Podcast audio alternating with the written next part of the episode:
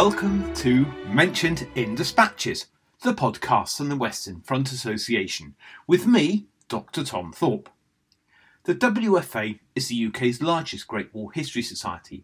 We are dedicated to furthering understanding of the First World War and have around 60 branches worldwide.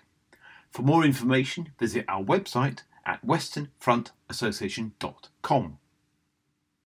It is the 25th of September 2023, and this is episode 316. On today's podcast, I talk to academic Dr. Brian Hall about his recent research into the development of communications in the American Expeditionary Force during the Great War. Brian spoke to me from his office at the University of Salford. Brian, Dr. Hall, welcome to the podcast. Could you share with us what you what initially sparked your interest in the American Expeditionary Force and their communications during the First World War? Uh, sure, absolutely. Well, thank you very much for, for having me back on the series. Um, yeah, this is um, really a continuation of previous research that I'd done into the British Army's communication in the First World War uh, which sort of culminated in a book that was published uh, in 2017. And one of the observations uh, in the book's conclusion was that we need more comparative analysis of other armies' communications experiences um, before, you know, conclusively proving whether or not the British Expeditionary Force had a superior system. Um, and that was sort of confirmed to me in a very kind book review um, by Dr. Aimée Fox. Uh, and she said, you know, perhaps Brian would be best qualified to carry out this additional research because um, we really don't have any um, comparative assessments of any of the other armies' communication systems. So I thought, okay, where to start? Well, the most obvious starting point would be the German army um, as, as, the principal adversary. Um, now, my my German is basic, um, good enough to get me around Berlin as a tourist for a week, uh, um, ordering tables in restaurants, but certainly not good enough to be mining the German military archives. Um, so put that on the back burner for now. Um, how about the French? Well, problem there is my French is worse than my German, so that's an absolute non-starter. So I really only left English language, and as I'd already incorporated um, the Canadian, the Australian, the New Zealand sort of um, uh, archival material and perspectives into, into my previous research. Um, I did, not really want to tread over that again, so it really only left the Americans. Um, and I had done some research uh, in the United States uh, as part of the um, uh, you know part of the book, and uh, I knew what they had um, and an enormous amount of material. Uh, and thankfully, no one as yet has done um, the American Expeditionary Forces communications in the First World War. So the door was wide open for me to explore this, uh, and the aim is to really um, do for the do for the uh, Americans as I've as I've done for the British. So your research explores the neglected topic of inter-allied learning within the context of the AEF Signals Corps. Can you provide us with the with an overview of this inter-organizational learning model and how it contributes to our understanding of the AEF's training and military options operations? Sorry, I missed that. It's okay. Um, well, as we as we know, the Americans arrive late to the fray uh, in 1917 and so they've got quite a lot of catch up to do. So my initial curiosity was okay, how and to what extent uh, were American military leaders willing and able to listen to their battle hardened British and French allies and then copy, imitate their methods, you know, take on, on board their advice? Um, now, other historians have looked at aspects of this um, infantry tactics, artillery methods, armor, intelligence, air power, and I have to say, opinion is divided.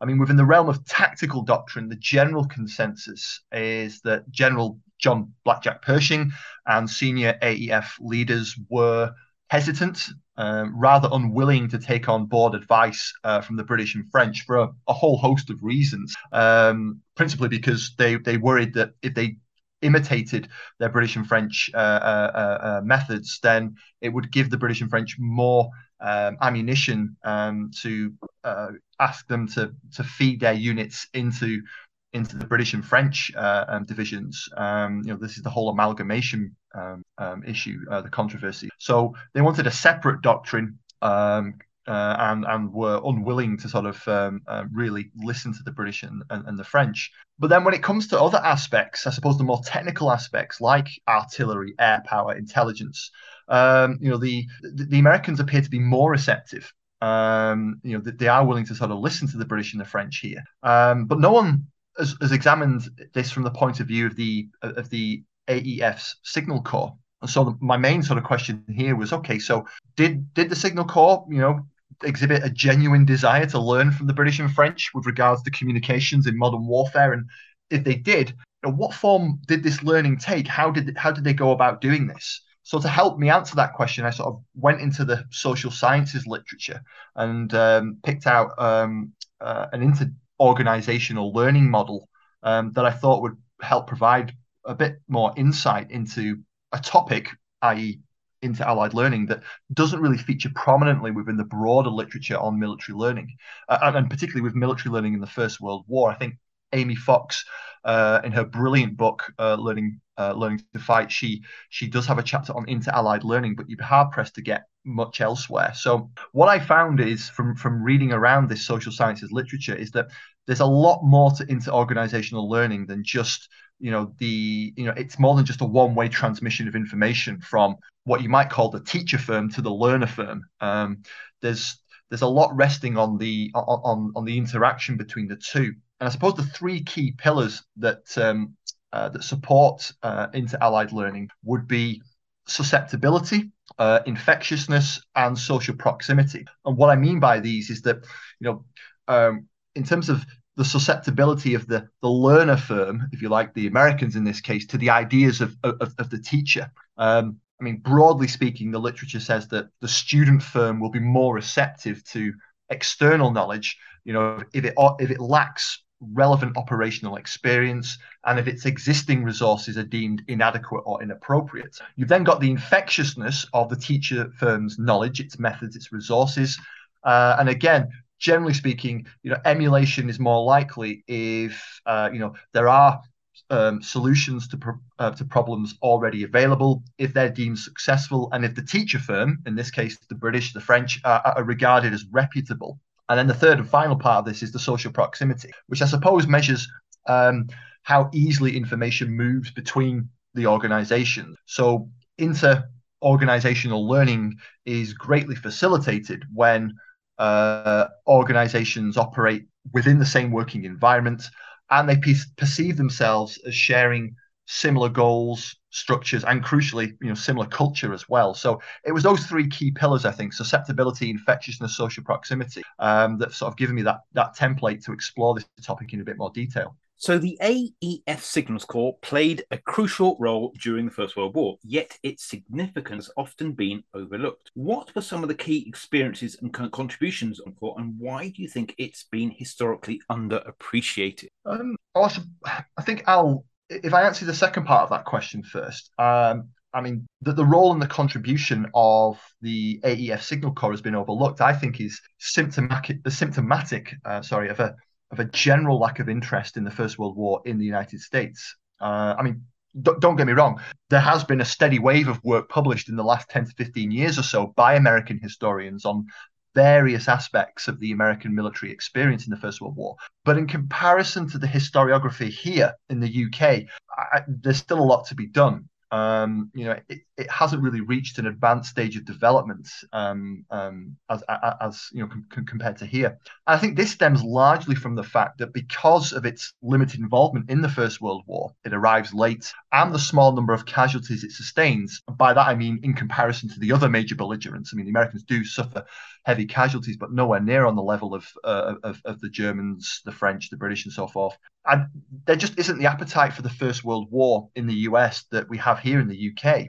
I would say that for the vast majority of Americans, the First World War, or World War One as they usually refer to it, doesn't really register. Um, it doesn't really have much meaning, largely because of that um, of that uh, um, limited uh, involvement in the conflict, but also that for Americans, World War One is sort of sandwiched between two far more significant and meaningful conflicts that define the country.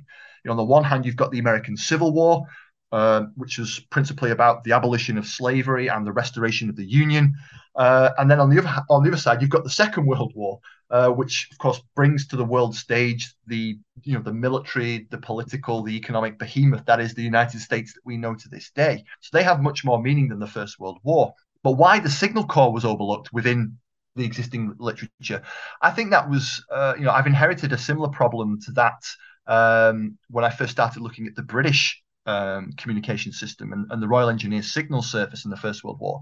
I think that communications is perceived as quite a technical and complicated topic, um, and that it, it somehow it, it lacks that you know the glamour that's associated with the more shall we say, lethal elements of the of, of, the First World War weapon systems that are developed. So infantry tactics, air power, artillery, tanks, and so forth. But of course, communications is that is one of those crucial support services, um, very much like logistics or staff work, intelligence.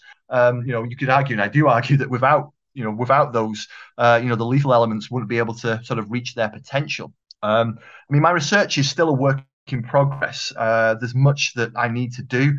But from what I've uncovered thus far, there are certainly clear parallels that you can draw between the the AEF signal corps experiences on the battlefield and those of its British counterpart, you know, the RE signal service. Um, you know, at, at, the battles of Saint Mihiel and uh, the Meuse Argonne, which are the principal American operations in, in 1918, you know, from from what I've read so far, I mean, communications definitely plays a significant role in shaping the course and outcome of the fighting. And much like the British experience, you know, communications acts for the Americans as a double-edged sword. You know, on the one hand, you have the technical shortcomings and the vulnerabilities of the various means of communication employed, from Morse radio through the line-based communications of telephone and telegraph, and right the way down to sort of visual signaling, carrier pigeons, uh, um, and, and runners you have all of those um, weaknesses uh, and vulnerabilities that, that that impede, if you like, the ability of the Americans to achieve anything like the degree of tactical mobility and, and operational tempo that they would like.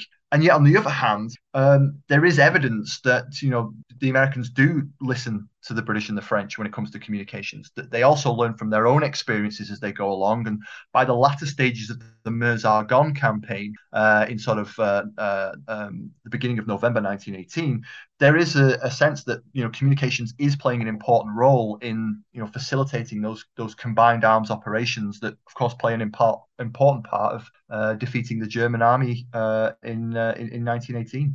Now, your research draws on British, American, and French sources to examine the AEF's signal corps re- re- receptivity to British and French methods. How did these varied influences shape the, the signal corps learning processes, and what were some of the collaborative and reciprocal characteristics of inter allied learning that emerged during this period? Well, from my research, um, it, it, was clear that the the American Signal Corps proved very receptive to British um, and especially French practices. I mean, they deemed French communications equipment to be slightly superior. Uh, plus the fact that the Americans found themselves sort of sandwiched between French uh, French armies. So for interoperability purposes, it made sense to sort of hedge the bets with the French rather than the British. Um, so I would say that you know any assessment of American military operations, and in particular the you know the, its communications experiences, have to have to really begin with an understanding of of the, of the training, and in particular the,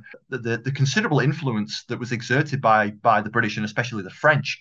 Uh, I mean, this was especially true of the the field signal battalions of the first four American divisions. So the first, the second, uh, the 26th, and the 42nd. I mean, their training relied very heavily upon French uh, sort of tutelage. I mean, later arriving American divisions were also assigned Allied instructors, as well as their own instructors, of course, um, to help with their training. But I think their influence was curtailed somewhat by the, the urgency created by the German spring offensives uh, and the need to get American units into the line as quickly as possible. I mean, French signal officers and NCOs would be assigned to help uh, tutor newly arrived American field signal battalions. Um, they would take them uh, into quiet sectors of the front line uh, and you know would would, would assign them to uh, experienced uh, uh, French signal units who would who, who would help them um, um, acquire that that knowledge and that uh, um, um, expertise. You also have um, a number of French and British instructors employed at the the the various sort of um, training schools that Pershing sets up. So the AEF Signal School, the Army and Corps Signal Schools, You'd have British and French instructors who would um, share their knowledge through, you know, delivering lectures and so forth. Um, and you would also see the exchange of um, British and French communications um, manuals, you know, doctrine, for want of a better way of putting it. Um, I mean, the Americans do adopt uh, the French uh, communications manual, um, Liaison for All Arms. I think that's that's the title, Liaison for All Arms. Um, but because you've got British and French manuals in circulation, what you find is that um, uh, Signal Corps uh, units um, often have slightly different ways of doing things.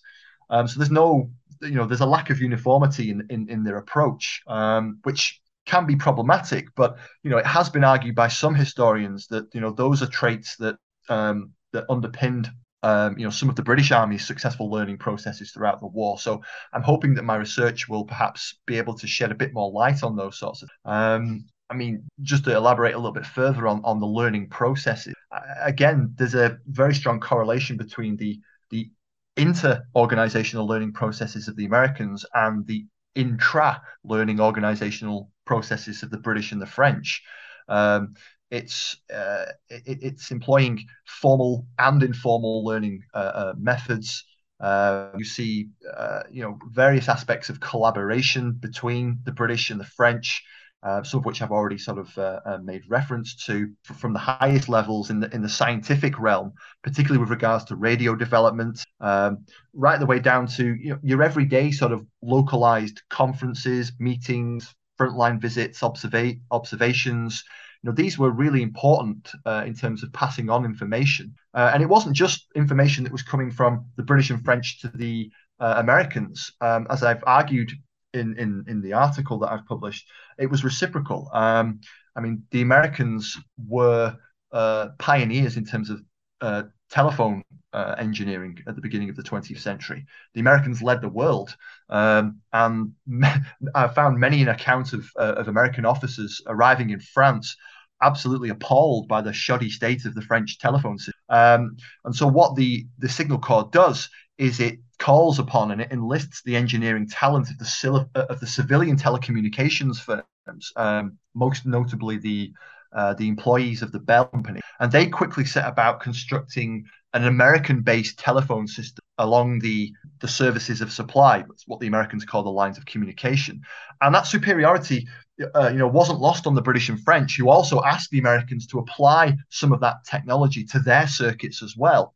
Um, and it sets the stage then for um, you know post-war European telephone circuits that the Americans uh, first introduce here uh, in 1917 and 1918. So it, it, it's collaborative, it, it's reciprocal, and it's as I say, it, it's not just a, a, a one-way process of, uh, of, of, of knowledge exchange. So in recent interpretations, the AEF's openness to British and French methods has been acknowledged, but your research suggests that the driving influences behind their learning are actually much more diverse than previously thought. Could you elaborate on some of these driving influences and their impact on AEF communications during the war?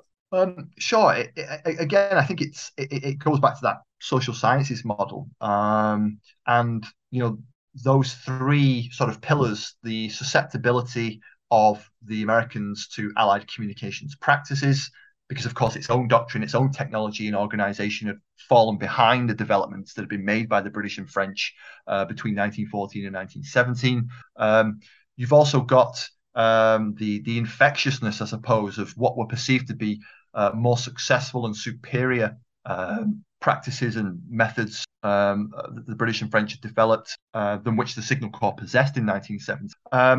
And of course with that the the desire to be brought up to speed very very quickly. And then thirdly you've got that social proximity uh, you know working side by side with their allied, allied counterparts measured uh, both in terms of geographical proximity but also in, in terms of cultural and, and institutional similarities. You know all of these um, helped uh, impart, I suppose, Allied best practice upon the uh, uh, upon the American Signal Corps but running like a, a thread throughout all of that, connecting it all up, was um, an organizational culture, if you want to call it that, within the Signal Corps, the U.S. Army Signal Corps, that that really championed, you know, cooperation, creativity, open thinking.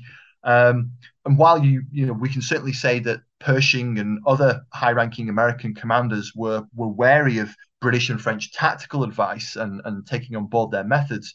You know, there's little evidence that that way of thinking um, uh, pervaded the Signal Corps. I mean, one of the conclusions that I've sort of reached is that uh, is that um, you know the case of the American Signal Corps shows how individual sort of branches within large organizations, uh, particularly individual branches who are responsible for sort of developing and maintaining some of the organization's most important um, and cutting edge technologies, how they can actually develop independently and often in contradiction to the official policy that's espoused by the high command. So um, I'm looking forward to sort of taking this research a bit further and looking at okay, so let's see what the AEF uh, what what the experiences um, are like when they actually apply this to the to the battlefield itself. My penultimate question is: Your article sheds new light on the broader debate surrounding the AEF training and the operations. How far does the or how sorry, I'll start that again. How does your research challenge or expand our existing understanding of the AEF role during the Great War? When it comes to uh, assessing the American contribution to the outcome of the war, I think most historians tend to emphasize the financial and the material support that was provided to the to the uh, European allies, as well as I suppose the impact of American manpower um, in terms of tipping the scales in favor of the allies at a time when British and French man, man, uh, manpower was in serious decline.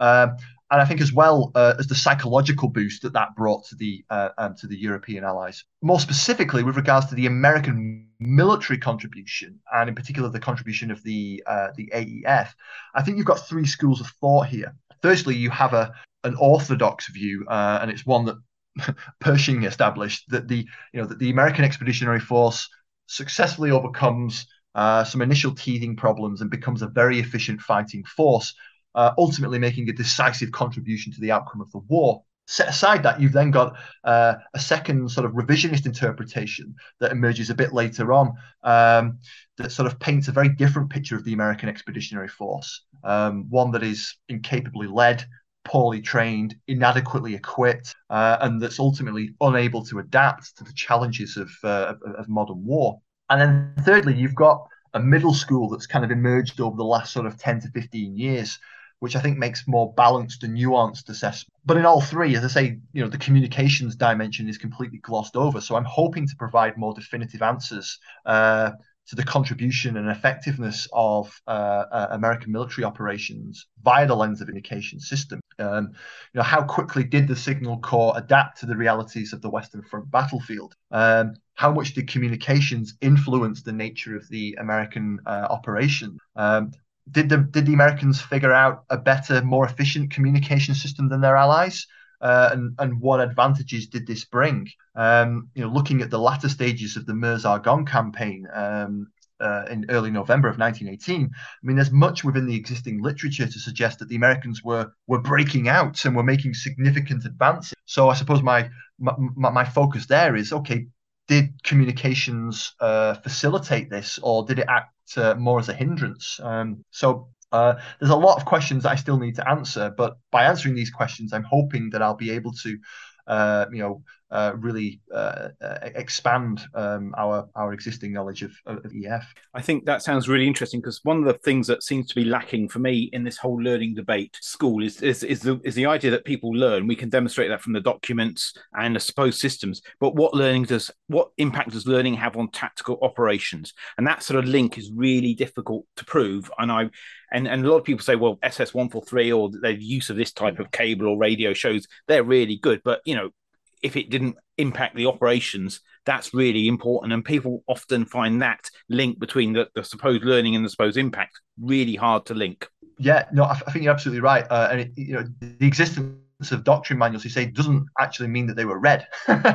You know uh, you know you, you've got to actually you, you have got to dig a bit deeper and, and and to see you know whether or not uh, and it, it, did actually feed through did, did the theory actually feed through into the practice? Um, uh, and and that's that, that's one of the things that I'm really interested in is that um, you know and, and several American commanders at the time uh, I mean Bullard uh, who eventually becomes the uh, second army commander in October of 19 you know, he said earlier on in 1918 when he was in charge of the first division that you know he'd, he'd had enough of the of, of, of being talked to by the British and the French. You know, it's one thing just telling us what to do.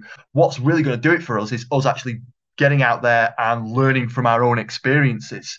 Um, so I, am really interested in seeing, you know, uh, um, you know, in the research that needs to be done, exactly how, uh, you know, what did the, you know, uh, um, what did the experiences of providing a communication system uh, do for the signal corps? You know, um, did the, you know, did what the British and French tell them uh, materialize in what they did, and, and did they realize yes, it does work, or did they actually find out that actually some of this doesn't work, and we need to sort of mold, uh, you know, our existing practice, uh, and you know, based on based on our own experience. And I think the other really interesting thing is how does that how does that bed down in different units? So different units will have different solutions to different problems, and that you know that sort of decentralized versus centralized approach is really fascinating as well. Yeah, no, definitely, and, already I've I've uh, I've, I've come across um, you know divisions, you know, some who um, you know accepted British and French um, communications doctrine as almost gospel in a sense, and tried their best to to to uh, to mold everything around it.